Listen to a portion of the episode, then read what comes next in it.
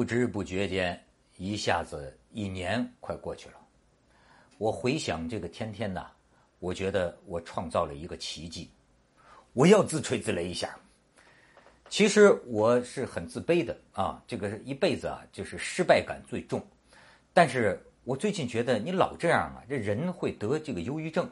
所以呢，哪怕是为了这个 让自己开心一点啊，自己得学会夸自己。比方说这个天天，每天一集呀，当时跟 PPTV 讲好的是这一年嘛，一天三分钟，哎，次数比较多，但是呢，每一次坚持的时间比较短，三分钟，就我所以我说是个天天早泄，但是后来我发现老早泄啊，不但伤身，而且呢，影响你这个 出品的这个这个质量，哎，说不出什么来，三分钟，于是啊。我等于是超额完成任务，我自己超额，自己每天讲，一般都得在十分钟以上，而且天天讲新闻，而且都是我一个人啊，自己打灯啊，自己拍啊，自己录啊，自己传呐，都是一个人，天天讲新闻。到今年十二月三十一号，我就可以告慰自己说，好不好？大家说了算。但是我这个劳动告告慰我自己，就是我绝对创造了一个奇迹，我真没想到我能练下来。好，当然这个也有天天的这个朋友啊，我也经常这个他们也会发现，就说这个节目呢，有的时候也显得很奇怪，比如说有的时候上线很晚，哎，这个姗姗来迟，或者说有的时候呢。这个节目看着有点诡异，有点前言不搭后语，好像是被剪掉了很多。实际上就是被剪掉了很多。那这个原因嘛，你懂的，我也懂。可是我们都不说，显着咱们成熟。嗯，也有的朋友最近跟我说，说是这个窦文涛嘛，哎，咱们嗯应该少讲一些不开心的事儿，应该多讲一些逗的事儿嘛。可是我今天呢，又是要讲一个不开心的事儿。可是那是因为啊，你说他不开心吧？可是我怎么觉着其中的情节啊，我看着逗死了。这还是一个我们的同行，十一月二十二号，他写了一篇这个网文，可以说是血泪文字啊。他投诉，他十一月九号搭乘南航的一个航班从沈阳飞北京。然后，这位这个记者他写的这篇网文，现在也引发了这个南航方面的正式的道歉，而且也派了这个领导啊到医院去看望他，当面向这位这个记者道歉。但这个事情呢，南航正在调查中。这个记者讲的是什么呀？他就说，平常啊，我们听说过的那些，比如说你在飞机上啊，突然间突发疾病。那感觉应该是啪，马上附近机场紧急降落。飞机降落的同时，好家伙，救护车已经严阵以待，围在飞机的周围，啪啪啪把你抬下来。好家伙，很很快，你已经出现在医院的手术台上。哎，那叫电影行吗？甚至于那叫那都那那都都不是中国电影。所以他说，我亲身经验告诉我，那都叫一个传说。他经历了什么？他从在这个医院啊，这个这个他在这个他写这篇文章的时候已经动完了手术，就是最后他是被这个动手术，就是呃切除了零点八零点八的零点八米长的坏死的小肠，所以这个病啊绝对是生命危险。他写这个文章就叫生死一刻，生死之间。好，从沈阳起飞不久，他在这个飞机上。突然间呢，就觉得这个肛门呢抽搐、抽痛，哎，这个觉得不行，上厕所吧又解不出来什么。开始跟空姐说呢，空姐呢就表现的很轻松，就空姐说这个，呃，这是气压问题啊。我们也经常有这种感觉，哎，什么空姐也有这种感觉吗？啊，反正好，又过了一阵儿，他知道这绝不是什么气压问题，大汗如雨啊。而且疼痛在加剧，而且他觉得自己的劲儿啊越来越没劲儿，就赶快跟空姐说说，地面给我找救护车，我绝对是有事儿了。好，这时候空姐当回事儿了，说这个哎跟地面联系，但是这时候呢，空姐还回头问他一下，说哎你知道机场的医生是收费的哈，你你你肯定交钱啊。这记者，行行行，我是我给钱，行好。飞机在北京机场降落了，降落了之后，这时候他已经疼的就不行了，而且口干舌燥，喝不下水去。俩空姐扶着他扶到第一排座位，这不准备下机吗？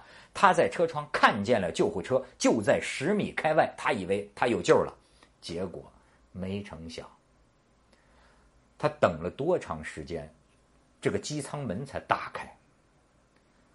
五十分钟，又破了新的记录。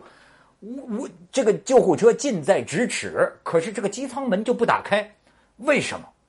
现在南航那边说初步调查的结果，说是这个飞机啊刹车坏了，所以呢降落了之后，这个呃这个这个停止了滑行，一得等这个拖车拖到这个停机位，所以才能够下人，是不是这个原因？这是南航的调查结论。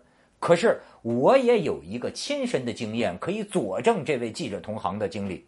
你说是刹车出了故障吗？那么怎么我坐那飞机刹车也出了故障呢？我有一次从香港搭乘一个航班，也是在北京降落吧，是，呃，这个这个中国国国内的航空公司的这个航班，哪家公司我不说，因为这个原因我弄不清是哪个该负责。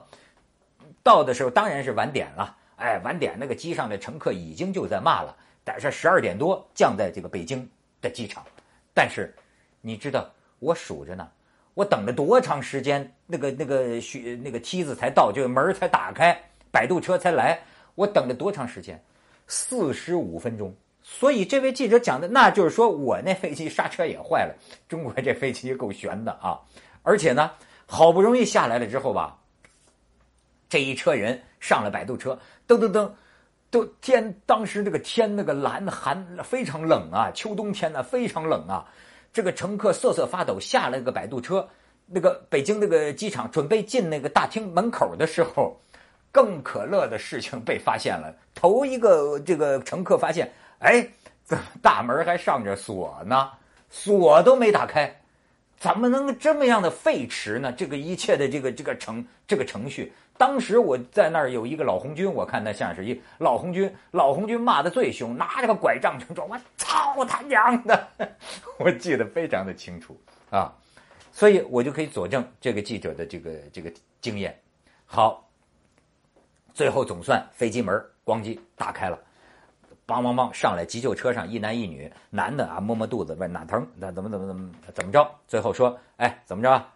哎，这记者发现他们根本就没带着担架上来，然后这救护车上的这男女啊，跟这个空姐儿跟这个飞机的这个机长这两边吵得恨不得都打起来了。这个空姐儿说，哎，你们得把人抬下去啊。那个急救车的那个就说，哎。这怎么是我们的责任呢？哎，我们怎么这外边悬梯那么滑？这要是出了事儿，谁负责呀？这南航呢就说：“哎，你们不抬，那现在如果我们要叫那个升降车，升降车来，至少也得半小时之后啊。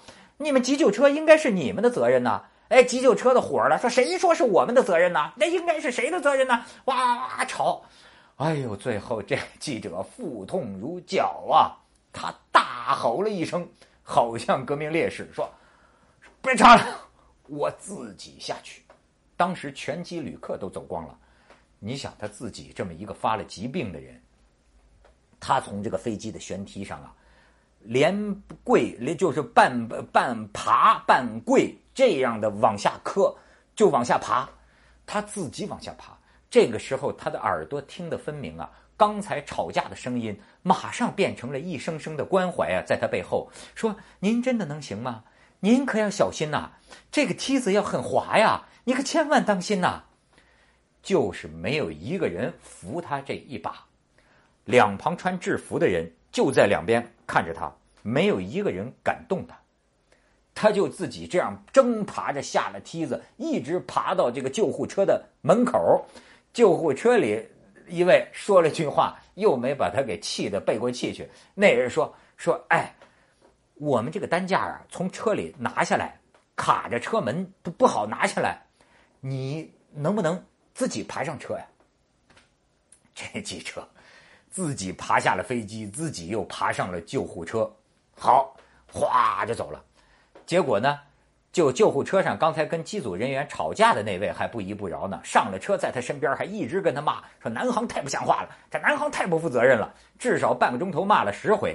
然后呢，还就问他说：“你看你现在这么难受，哎，你要不要那个南航出一个人陪着你去医院呢？”这记者当然说说那当然好了，咯吱一声车就停了，说什么情况？为什么要停车？他说：“哎，我现在跟南航打电话说，哎，总台啊，总台啊。”这这个南航要负责啊，他一个乘客，你得让南航派个人来，说他们为什么停车呀？说我等着他呀，我们等着南航派人来啊。这记者说：“哎呦，我现在是救命啊！你这个他们愿意派人来最好，不派人来就算了，你赶快送我去医院吧。”行，你说了算啊。那行，咱走，哗就开车，说去哪个医院呢？后来这记者说有要要去哪家？说离这儿最近的就是首都机场医院，呃，但是不是大医院。不过你这毛病估计是阑尾炎啊，他也能治。这记记者说，那有没有更好的选择呀？那个救护车的说，那这我们这救护车进不了室内啊。嗨，那你唠叨什么呢？那就只能进那个机场医院。好，到了这个机场医院，这个疼的他已经在急诊室门口嚎叫啊。